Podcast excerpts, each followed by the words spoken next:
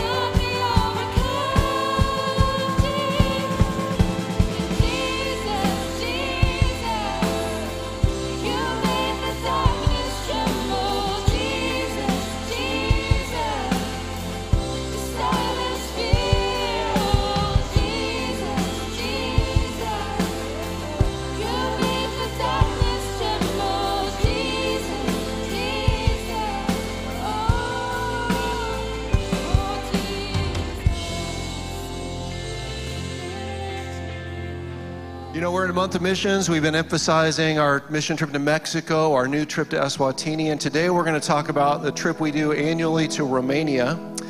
Um, we go with an organization called the Heart of Hope to a place called the Camp of the Good Shepherd, uh, which we'll tell you more about those in a minute. But let me introduce who's with me today. This is Anna Marie McLean and Josh McLean.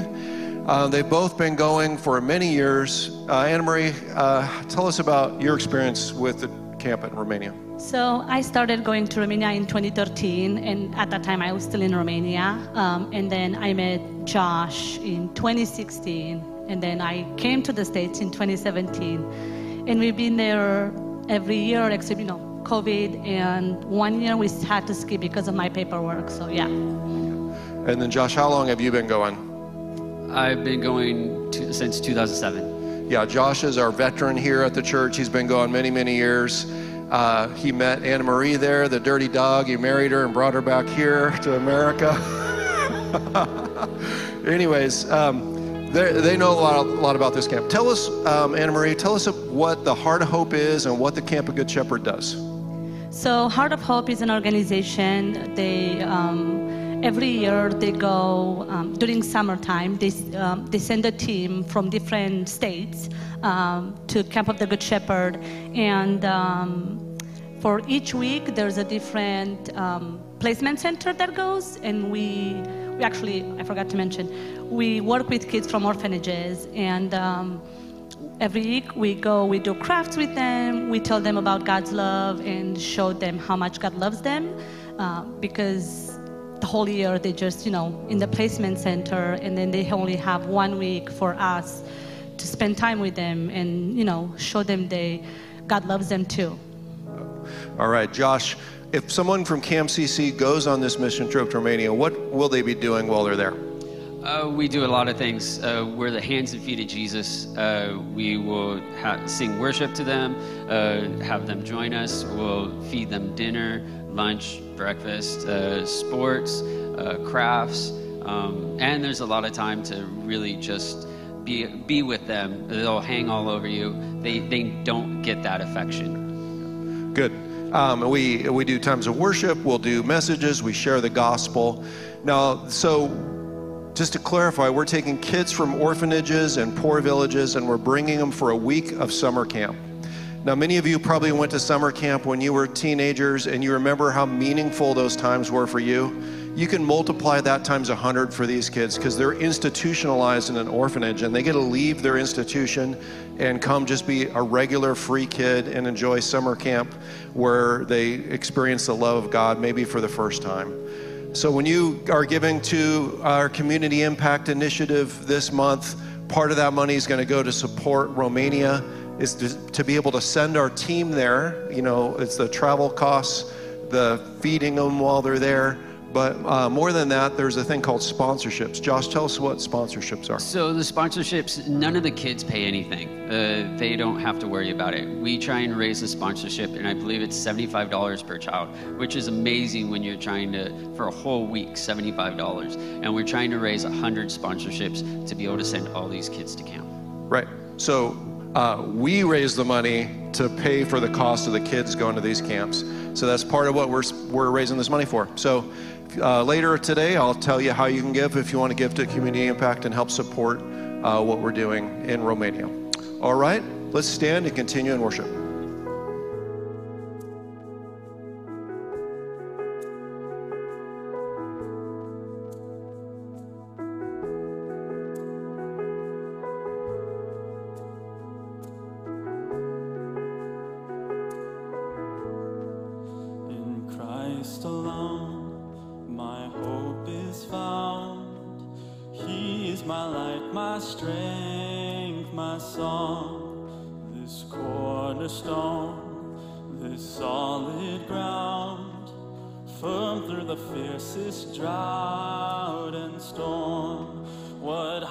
Of love, what depths of peace, when fears are stilled, when striving cease, my comforter, my all in all, here in the love of Christ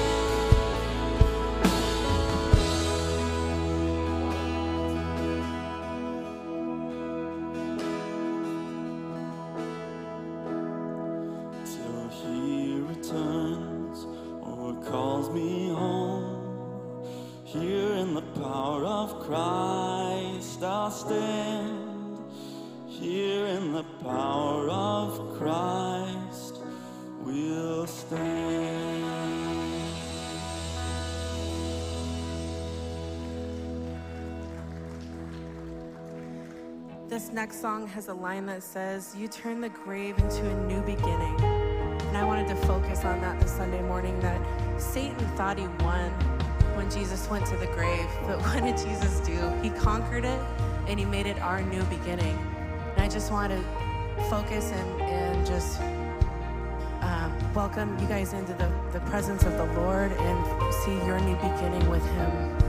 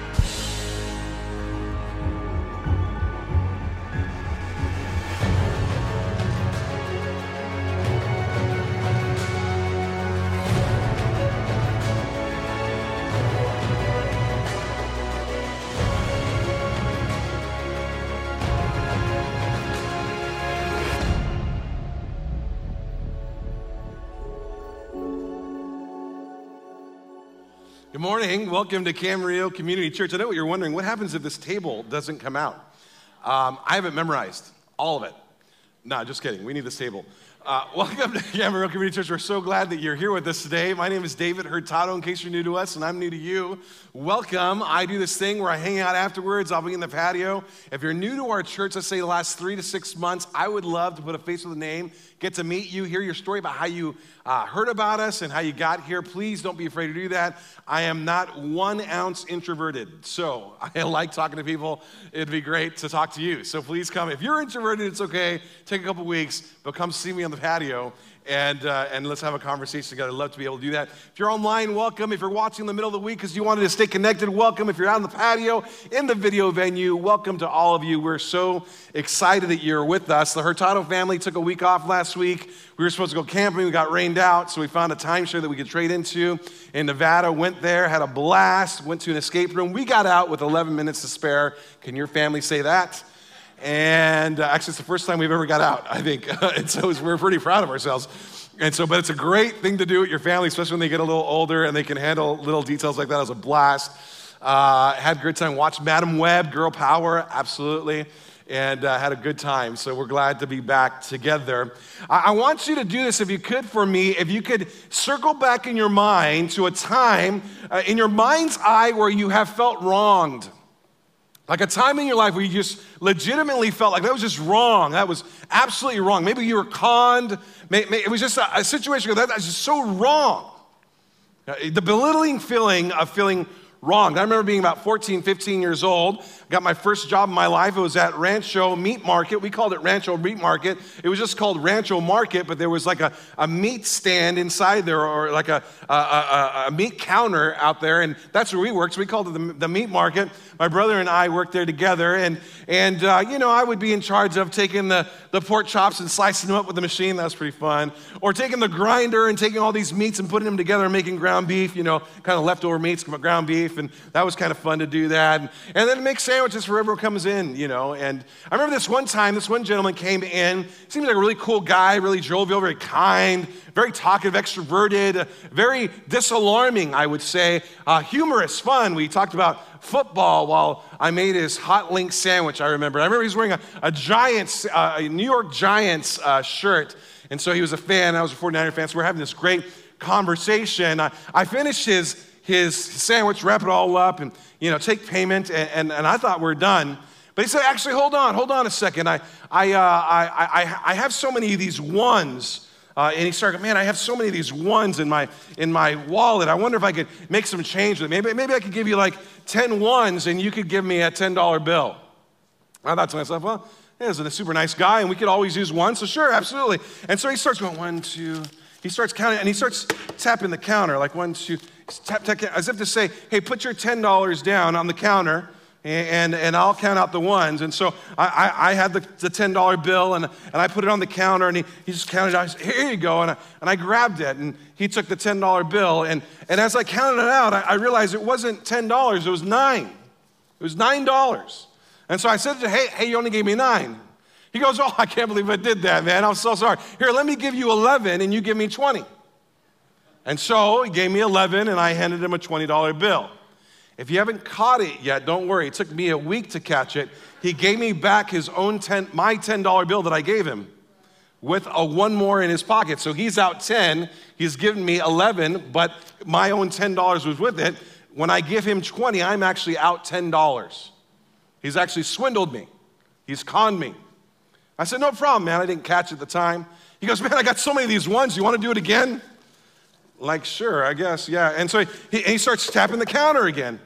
And, and, and I'm starting thinking, you know what? I, I'm kind of, at this point, I'm a little bit hesitant to, to put the money in the counter. He counts it out and then gives me, and I give him the 10, and then I count it out again, and guess what? There's only $9. He goes, I do it again, man? I'm sorry. How about I give you 11, you give me 20? And I said, Nah, this is too coincidental for me. Something in my little radar detector said, No, no, no. I don't think I want to do it. Goes, Oh, you don't want to do it anymore? No problem. Gave me the ones back and gave him the 10. Or, I'm sorry, I took the 10, gave him the ones back, and he went on his way. It wasn't until about the next week when my uh, manager called me in and said, Hey, you're $10 short last week on whatever day of the week it was. I go, Well, there's this one weird interaction with this guy, and I can't figure it out, but, but he asked for change. And I said, Yeah, he swindled you, he conned you.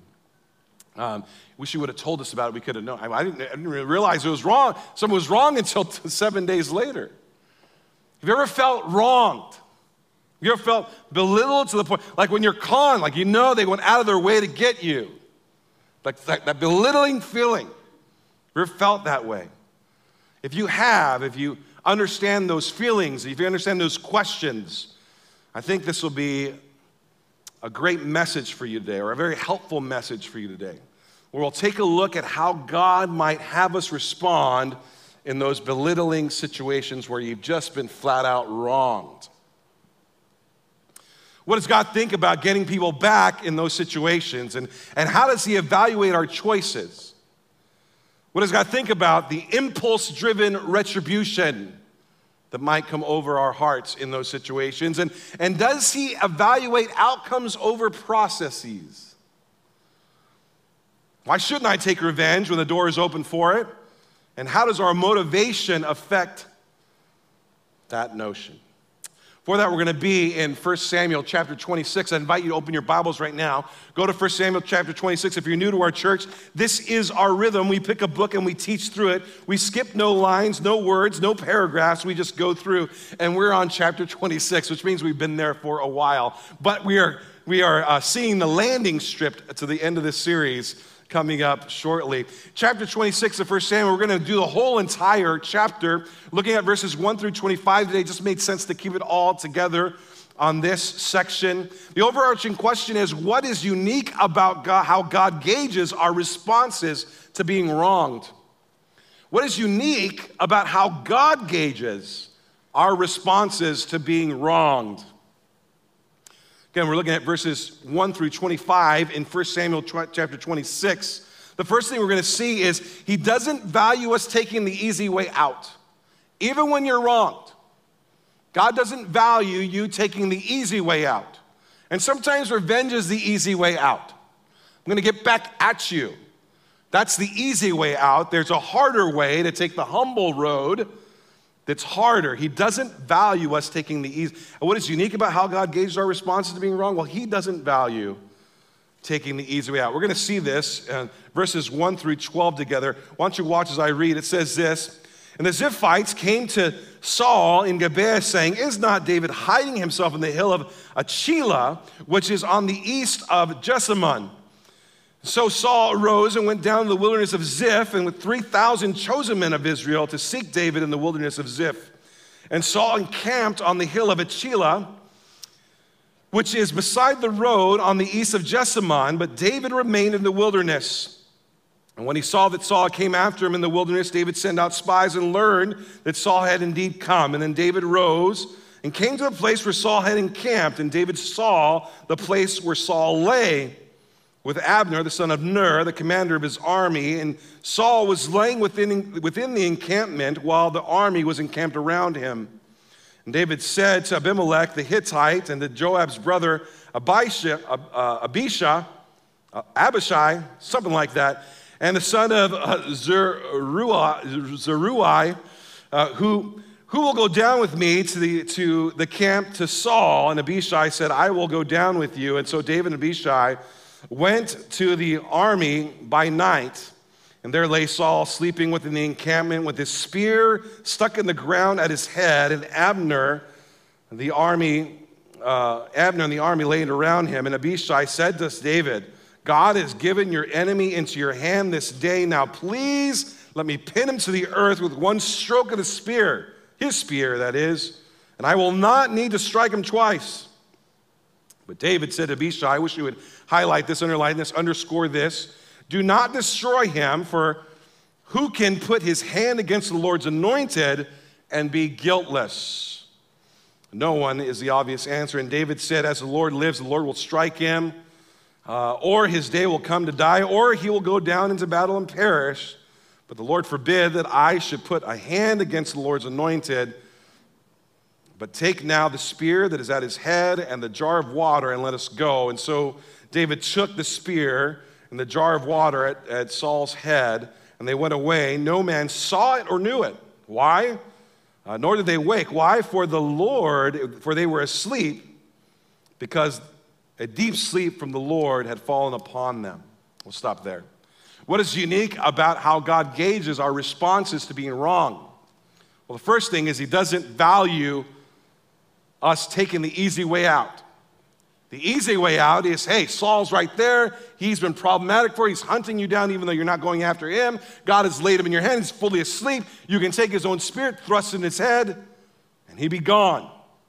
But God does not value taking the easy way out. Interestingly enough, David goes on the offense, and you might find some parallels in this passage to chapter 24. There was another situation where David had uh, uh, Saul in the crosshairs, so to speak. That time, uh, uh, Saul was in the quote unquote relieving cave, and so was David and the 600 men. He takes a, a clip of his corner of his robe, says, Look, I could have killed you. Then he feels guilty and repents over that. I shouldn't have even cut a corner of his robe off. Here, this situation is a little different in that that was a chance meeting. This is David going actively pursuing Saul. Going to take it a step further now. I'm not going to sit and hide. I'm going to go actually go and investigate for myself. Takes the offensive and finds Saul in a vulnerable position. The Ziphites sell David out to Saul again. They did that before. And Saul sends 3,000 soldiers to hunt down David. Again, we've seen that before in chapter 23. Maybe the Ziphites were jealous because David married one of their richest women. We saw that last week in Abigail. Whatever the situation is, they decide to turn him in again. We find in this passage that Saul goes back on his repentance.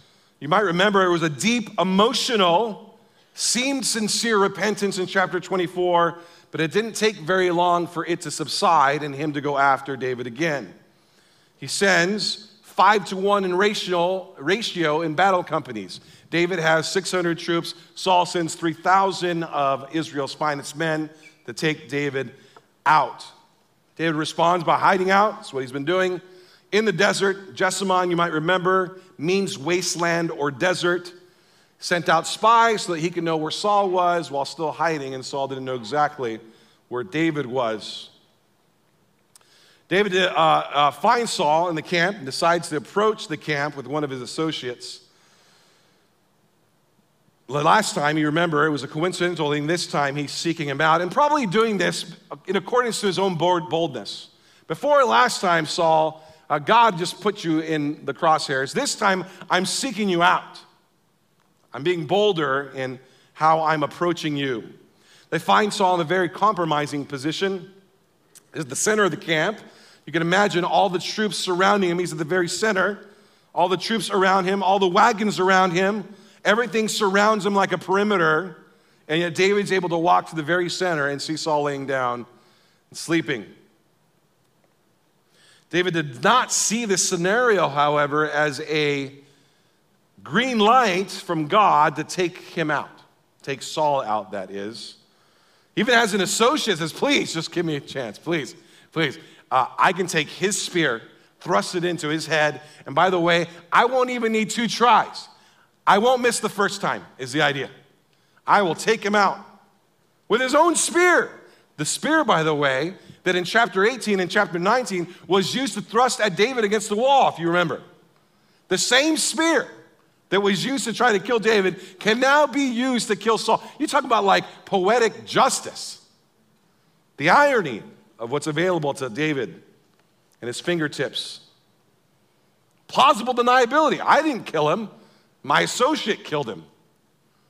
Everything set up for him to take Saul out, but David refuses, and he gives three reasons why, and they all come back to God. First reason, the Lord will strike him down, maybe with a fatal disease like we saw on Nabal last week. God can do that. He's sovereign, He's in control of all things. He can take him out if He wants to. The second reason is uh, his day shall come to die. Maybe he dies a natural death. That'll be uh, according to God, God is the author and giver of life and death. Maybe he'll go down into battle and die himself in that way, and, and he'll die in the line of fire, but that would be a God thing as well. God will decide when that happens. Whether it's a disease that takes him out, God decides to take him out early. Whether he dies a natural death and, he, and God just takes him out in the time that he's decided before eternity to take him out, or whether he dies in battle in the line of fire, God will be the one who take him out and not me. I won't do it. I won't lift a finger, I won't lift a hand against the Lord's anointed. Vengeance is mine, I will repay, says the Lord. Romans chapter 12, verses 17 through 21. So we're not going to kill him. It's like a plus minus relationship. Not this, but this. What we will do is we'll take the sword or we'll take the spear and we'll take the jar of water that's standing at his head symbolically grabs a jar of water, symbolically grabs a spear, full of rich in symbolism. The, the jar of water will represent that which is life giving. The spear represents that which is, can take away life or, or very symbolic of the authority of the king. By the way, the spear is referred to six times in our text today. Seems to be very, very emphatically written by the author. It's very important. I had an opportunity to take you out. Your very life, the water, was in my hands. Your authority in the spear representing your death was right there accessible to me, and yet I didn't do it. How was this all possible? Well, it was all possible because the Lord is the source of the sound sleep that allowed David and his associate to get so close to Saul in the first place. God is the one who put him. You better believe that they were on night watch There were night watch parties. We're here to protect the king. You better believe there was uh, a whole system set up. But when God puts a deep sleep on your encampment, nobody's getting up. It's better than melatonin. It's, be- it's it has a higher efficacy than, than, than Ambien. You're out. God has made sure that David can get to the very head of Saul without him knowing. Well, God doesn't think it's a good idea for us to take the easy way out.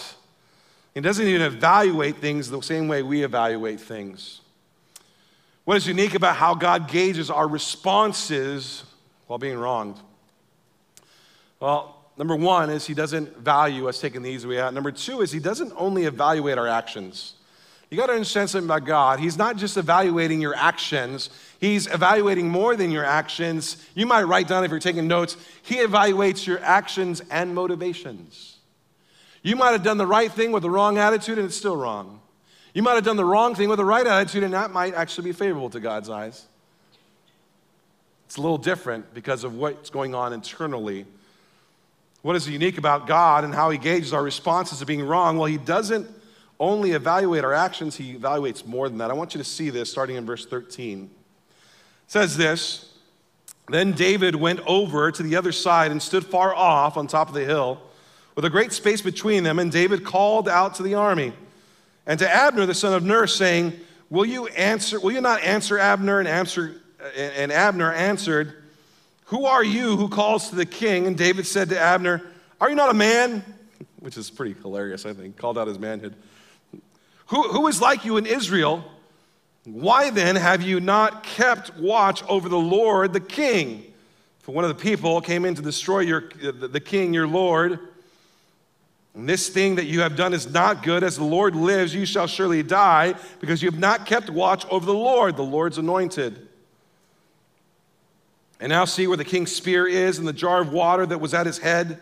And Saul recognized the voice of David, and he, and he, and he said, Is it your voice, my son David? And David said, It is my voice, my Lord, O king. He used to call him my father. He has stopped calling him that.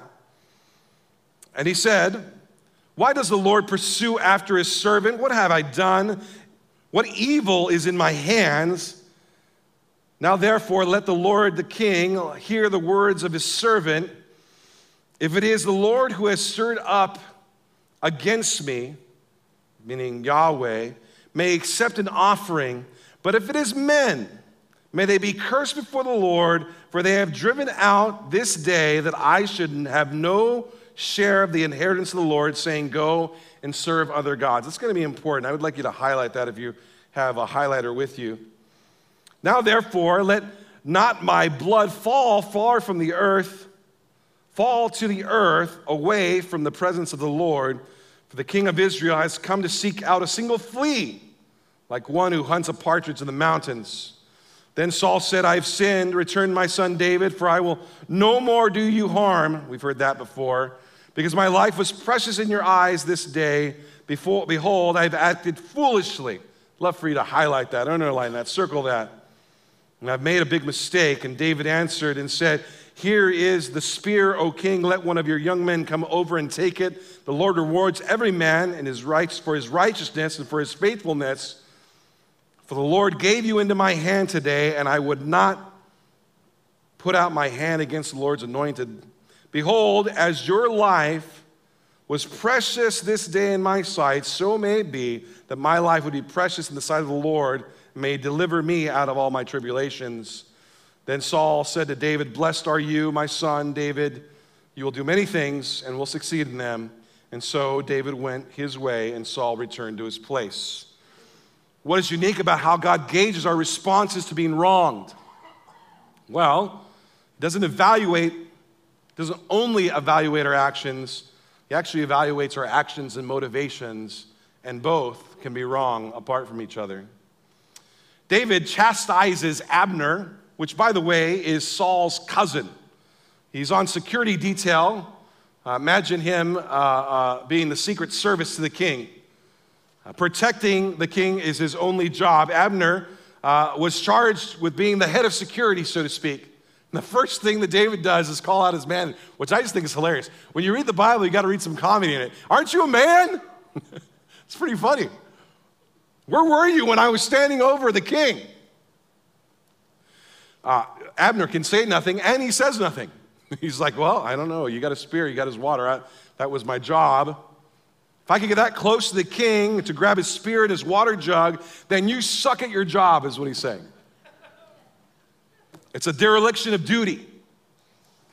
Quickly, the, the narrative moves from this verbal assault on Abner to a verbal assault on Saul. He now confronts Saul and says, You know, let me plead my case before you. Let me provide some ideas of how we can resolve this conflict.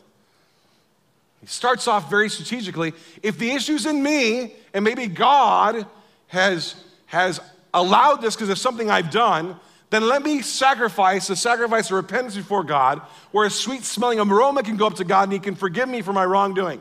Now, there's no way that David's a problem here, but he is leaving the door open. Maybe it's me. What a great strategy. And if it is, I want to repent before God and repair this. But if it isn't me, and it's some other man, then let him be accursed before the Lord. Let him be cursed before God. Why? Because the king of Israel is running after a flea. Get the idea in your head of like a, like a nagging fly. What can it actually do to you? Just a nuisance. But yeah, the, the king and his army, 3,000, are out to hunt a flea in relationship to the kingdom of Israel. He likens himself to either a flea or a partridge in the eyes of, of the king of Israel. Uh, a partridge was a bird that you would uh, climb a mountain to go and hunt. And it was a type of bird that was so fast you would never catch it. You could never catch it when it flew, you could never catch it when it run, when it ran. But if you could tire that thing out, you could club it on the head when it could no longer run, it could no longer fly. And so what you would do is you would go and shake the bushes and let that thing fly around and then watch where it lands and shake the bushes again and let it run around and watch where it lands and shake the bushes until the thing is so tired it can't run anymore. Plop, boom. He goes, you're, you're, you're running around trying to tire me out when really I'm like a flea of annoyance in comparison to your kingdom. Twice I've had you in the crosshairs, twice I haven't taken you out. And you're squandering the precious national resources on a flea. How does this make sense? David is being very strategic here. Maybe it's me, but if it's not, then, then, then maybe it's other men who've gotten to your ear, Saul. And, and if it has been other men who have gotten to your ear and you're listening to the wrong voices, let them be cursed. Because what has happened, they're souring you to the truth, and the truth is, God is not going to look kindly on this situation, Saul.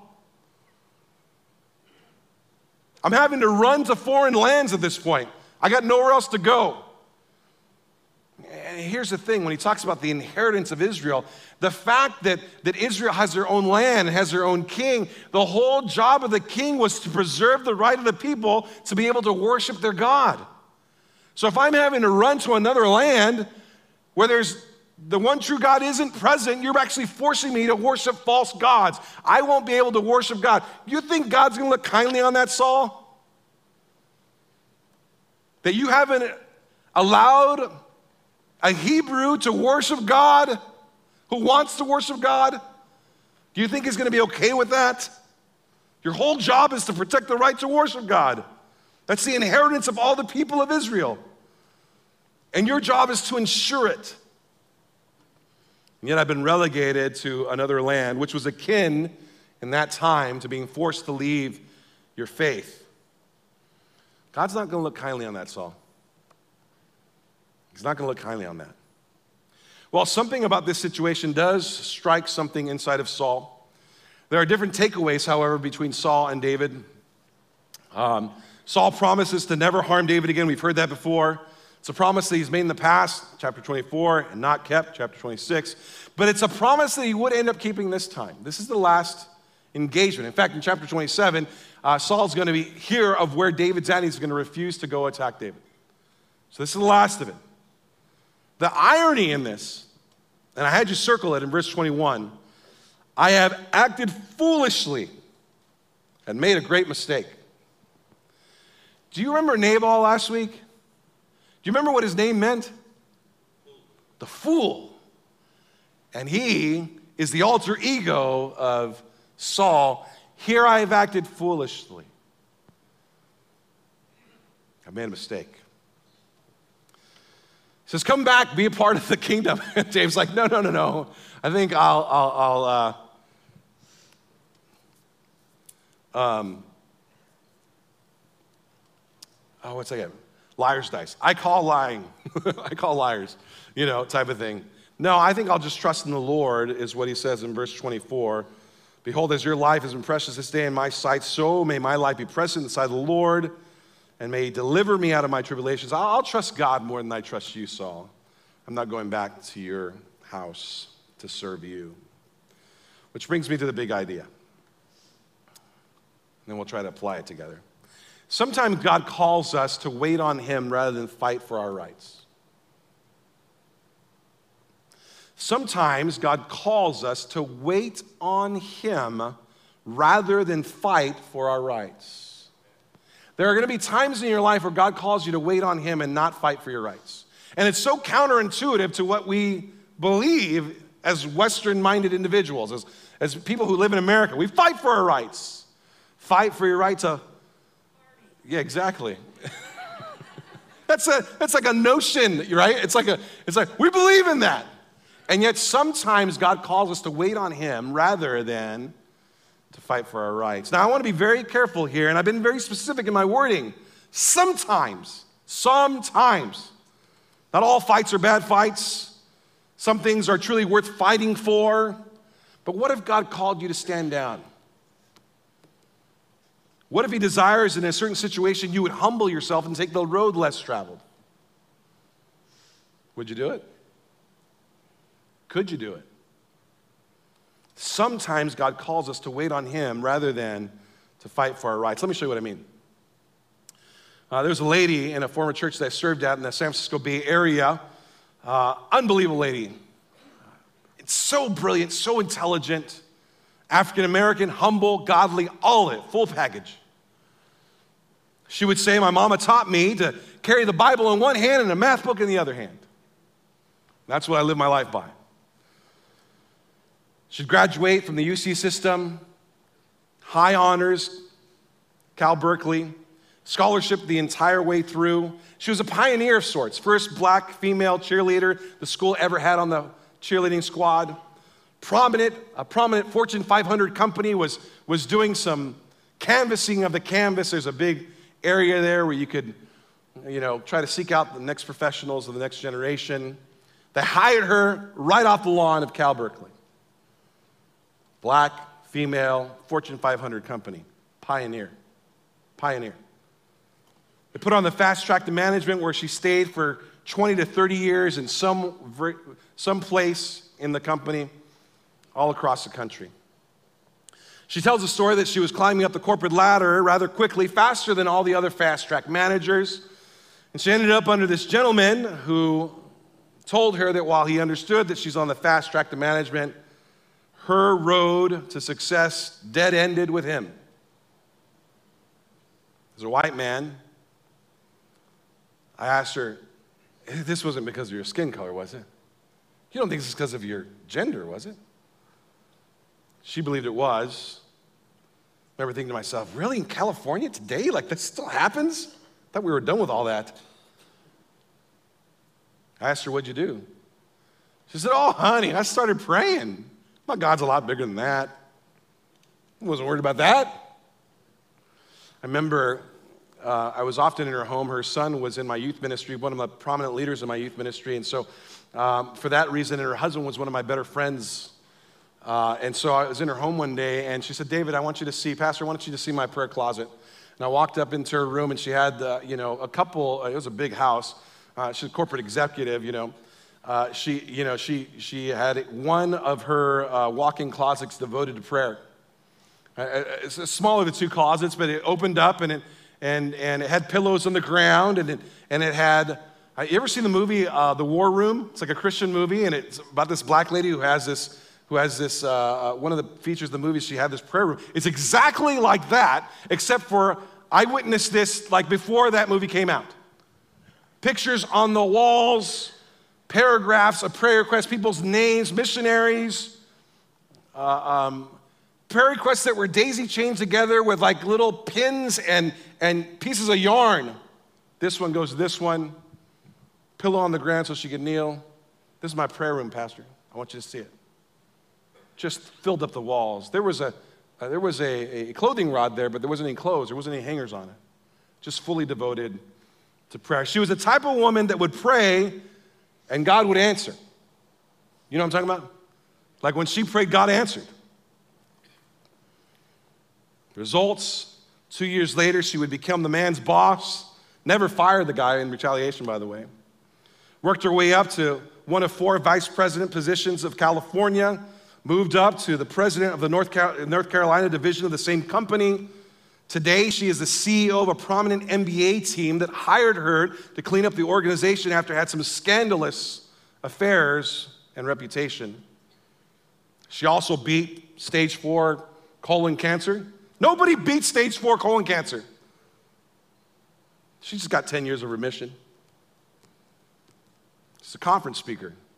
Remember, I was at a conference for pastors and they, you know, these conferences, they'll bring guys who will preach the word of God and trying to exhort our souls. Nobody preaches to us, so they preach to us. Then they'll bring also these like corporate executive leader types that come and help you lead better because most churches now, medium to large size, they're basically small organizations. She was on the keynote.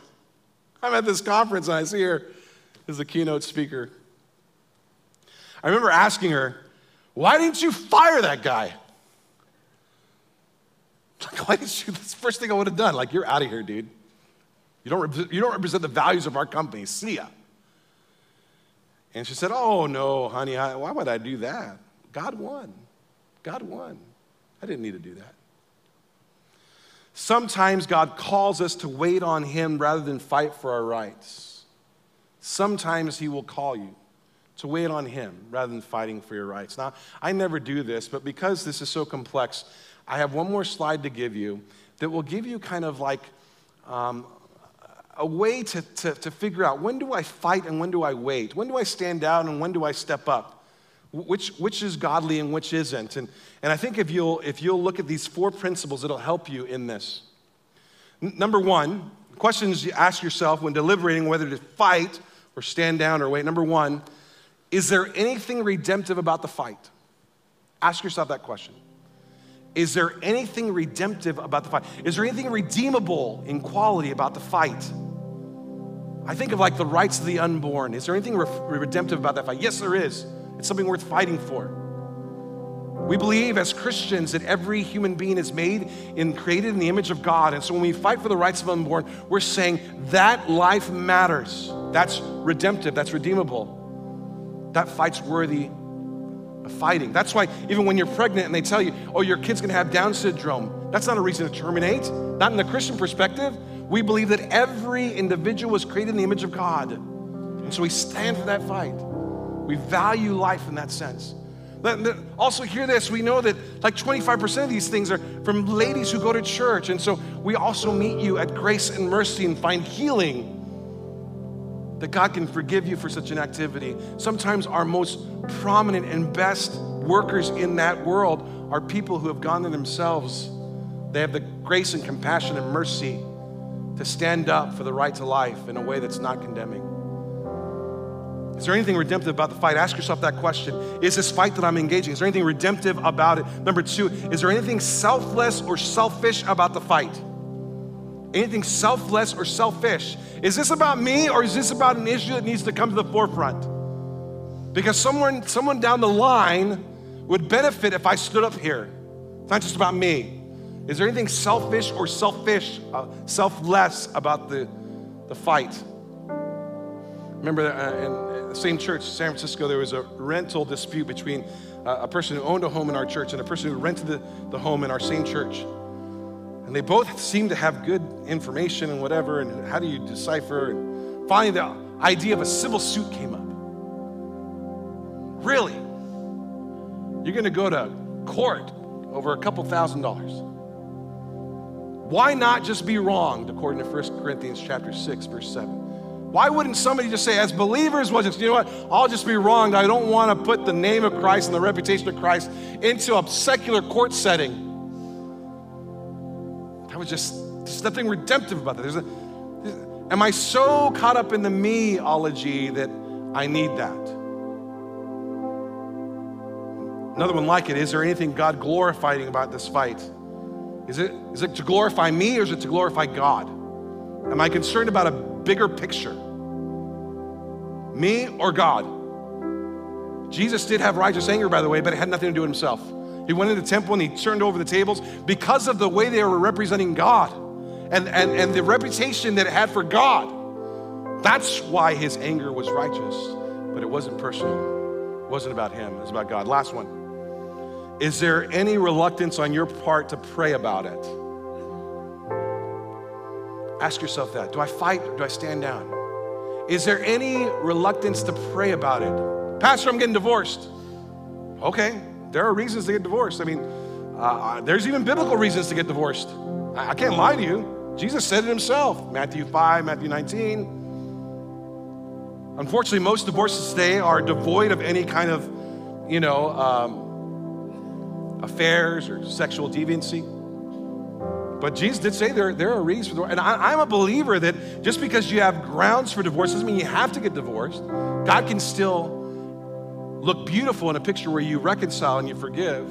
But there are situations that are just purely unreconcilable. I have to be honest with you. And after 25 years of ministry, I could tell you about them. Like the guy who has one wife in this state and one wife in this state, and kids and kids, and it's just been playing them back and forth against each other on business trips. How does that one reconcile? Which wife does he choose? Which kids? Pastor, I'm going to get divorced. Okay, maybe you have reason to get divorced. Will you pray about it? No, I don't want to pray about it, Pastor. I don't want to get God in this situation. Does that not tell you something about your heart? If you're unwilling to pray about it, doesn't that say something about where your heart is at? And maybe you're not in a fight category, maybe you're in a stand down and wait category. Is it redemptive? Is it selfish or selfless? Is it God glorifying or me glorifying? And will I pray about it? Am I willing to pray about it? Now, if you're like me, you're sitting here going, man, there's a lot of times I've determined to fight where I should have stood down. Tell me about it. This week I got in a discussion with my wife on vacation while I was preparing this message. I should have waited. Should have waited on God. Should have stood down. But I decided to fight. We all struggle with it. So thankful that we have a God who gently reminds us the right way. Why don't you bow here, close your eyes with me? Sometime God calls us to wait on Him rather than fight for our rights. What rights are you yielding and wanting to fight for? And is it one of those situations where you should wait on Him? You've been wronged, you've been conned. I know, I get it. The picture of God is to forgive and to wait. Let God be your lawyer. You don't have to be it for yourself. Father, I stand convicted on this very message and this very week, and so I'm not going to pretend like I don't. I am thankful for the grace of God, the mercy of God that we receive in Jesus Christ. It's not that we are perfect individuals, but you clean us up and make us perfect in standing, even when we're not practically there yet. You give us our righteousness, and that just causes us to worship you that much more. It's not about me having arrived, but it's about me trying to arrive. And I pray that you'd have us all arrive. Have us all be selfless. Have us all wait on you and get the same victory that David got when he waited on you. We ask in Jesus' name. Amen. You know, um, if you're joining us for the first time today, maybe you're here today as a guest, someone invited you. If you're not a Christian, let me just say this. Um, uh, we were born with the disease, every single one of us, and this is called sin. There's no way to get away from it. And the, the bad news is uh, Romans 6.23 from the Bible says, the wages of sin is death. It causes eternal separation from God. If you don't deal with this sin disease, you're going to die spiritually someday and be separated from God eternally in a place called hell. We believe in heaven and we believe in hell. It's a real place. And our sin separates us from God. Um, the good news is that verse goes on. Romans 6:23 says, "The wages of sin is death, but the free gift of God is eternal life in Christ Jesus our Lord." That anyone who calls out on the name of the Lord can be saved. Um, that if you uh, he will forgive you. He'll grant you grace for your sins, for all of your sins, past sins, present sins, and future sins, and guarantee you this place with Him in heaven for eternity. If, if you're, and we're here today, we gather as a church to worship the God because He's forgiven us and we have grace. Uh, and we come together to celebrate that on Sundays. And if you're here with us and you've not given your life to Christ, it's just a matter of calling out to Him, even in the silence of your heart, and saying, uh, Lord, I need forgiveness. Jesus, I need you. And He will grant you that free gift of eternal life and forgiveness of your sins. And you begin following Him. If you're here and that's where you're at spiritually, would you please let us know as you exit the building? There's a tent on the right hand side. Go there and let the people know what God's doing in your heart, that you're ready to become a Christian and that you need God's forgiveness. They'll help, help answer any questions you have. We'll give you a Bible if you don't have one. Um, and if you're online, go to camcc.net, click on Next Steps, and we would uh, love to follow up with you as well. All right, we're going to move on to receiving our offering and worshiping the Lord through giving. There's three ways to participate that, as you can see on the screen. Um, if you, this is the last week for the month of missions. If you want to give towards that, in the drop-down menu, choose Community Impact. Your gifts will help send teams to Romania, Eswatini, Africa, uh, and Mexico. In Mexico, we're going to be building a house and ministering to kids and sharing the gospel. In Eswatini, we're going to be working with orphans and helping support the mission and discipleship and just teaching pastors how to disciple um, in Eswatini. And in Romania, we're going to be sharing the gospel with orphans as well. Uh, so your gifts will go towards those ministries. I also want to add one more thing. I have a slide for our Mexico Love Feast. That's the first mission trip we're doing. The day after Easter, we're leaving. And there's a fundraiser on March 13th in the other building, 7 p.m. It's a dinner and auction. It's super fun if you've never been. So we just want to invite you to that as well. All right, let's check out this video. What's coming up next? Hey CamCC, I'm Megan Terryberry and I'm one of the worship leaders here at our church. If it's your first time here with us, we are so glad that you are here. Please go to the new at CamCC tent outside to receive your $5 Starbucks gift card. If it's your second time, make sure you redeem your $10 In-N-Out gift card at the tent as well. If you need a Bible, if you have questions about our church, if you decided to follow Jesus today, or if you need prayer, go to that tent so we can connect with you. Week of February 26th, Camarillo Community Church Christian Child Care Center, 7 Cs, registration for the 2024-25 school year will take place for the members of CAMCC only. 7 seasons for children 18 months old to pre-kindergarten with after-school care for children kindergarten through 5th grade. For more info, email Elaine at camcc.net. Friday, March 1st, 7 to 9 p.m. Fun Fest! Calling all middle schoolers. Check this out a mechanical bull, carnival games, a dunk tank, giant slides, free food, and $300 worth of giveaways. Register online at camcc.net slash funfest. The cost is $10 per person. March 19th, Worship Night, 7 p.m. A time of prayer, scripture, and worship. You will not want to miss this powerful night. We will introduce some new songs and be playing some classics. Come expecting to encounter hope and transformation through Jesus. And bring your kids.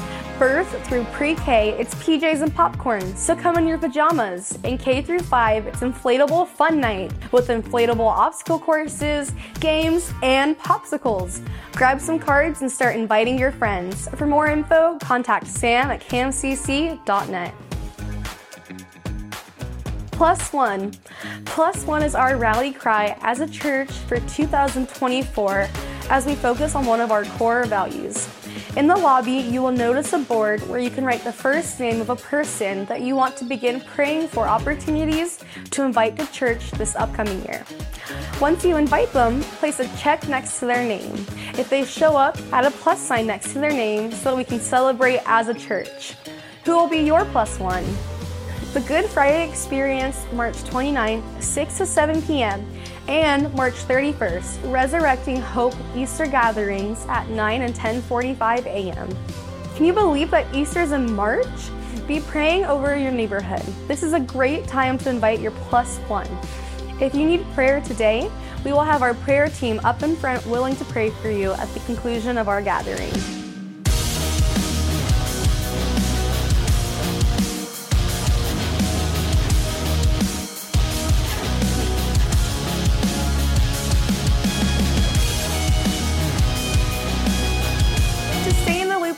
On at CamCC, follow us on Instagram, like us on Facebook, or subscribe to our YouTube channel. For more info on any of these events, go to camcc.net. My name is Sam Stevenson. I'm the kindergarten through third grade director.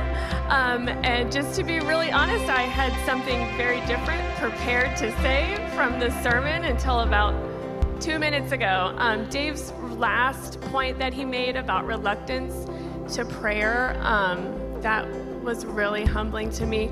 I have not had a relationship with my dad since I was a young teenager. Um, and a lot, a lot of years I spent um, really reluctant to pray for him and to pray for our relationship and just to pray for his salvation. Uh, four years ago, he did pass away. Our relationship was not resolved, but I did hear at his funeral that he did make a decision for Christ. He went through a believer's baptism and he died a saved man. And um, I just can't imagine the weight that I would have had to carry knowing that I would have stayed reluctant in that fight. Um, so I hope that you guys just were moved by something that Dave said today. Um, and if you did, if you need prayer for that, please come down front and find our team. On your way out today, remember to add your name to our plus one board and come and see me on the patio. I have cards for our worship night for you to pass out to your friends and your neighbors with all of our kid programming information on that. Guys, um, have a great Sunday. Have a great week. We love that you're here and we're glad to get to know you. So go have some donuts and coffee.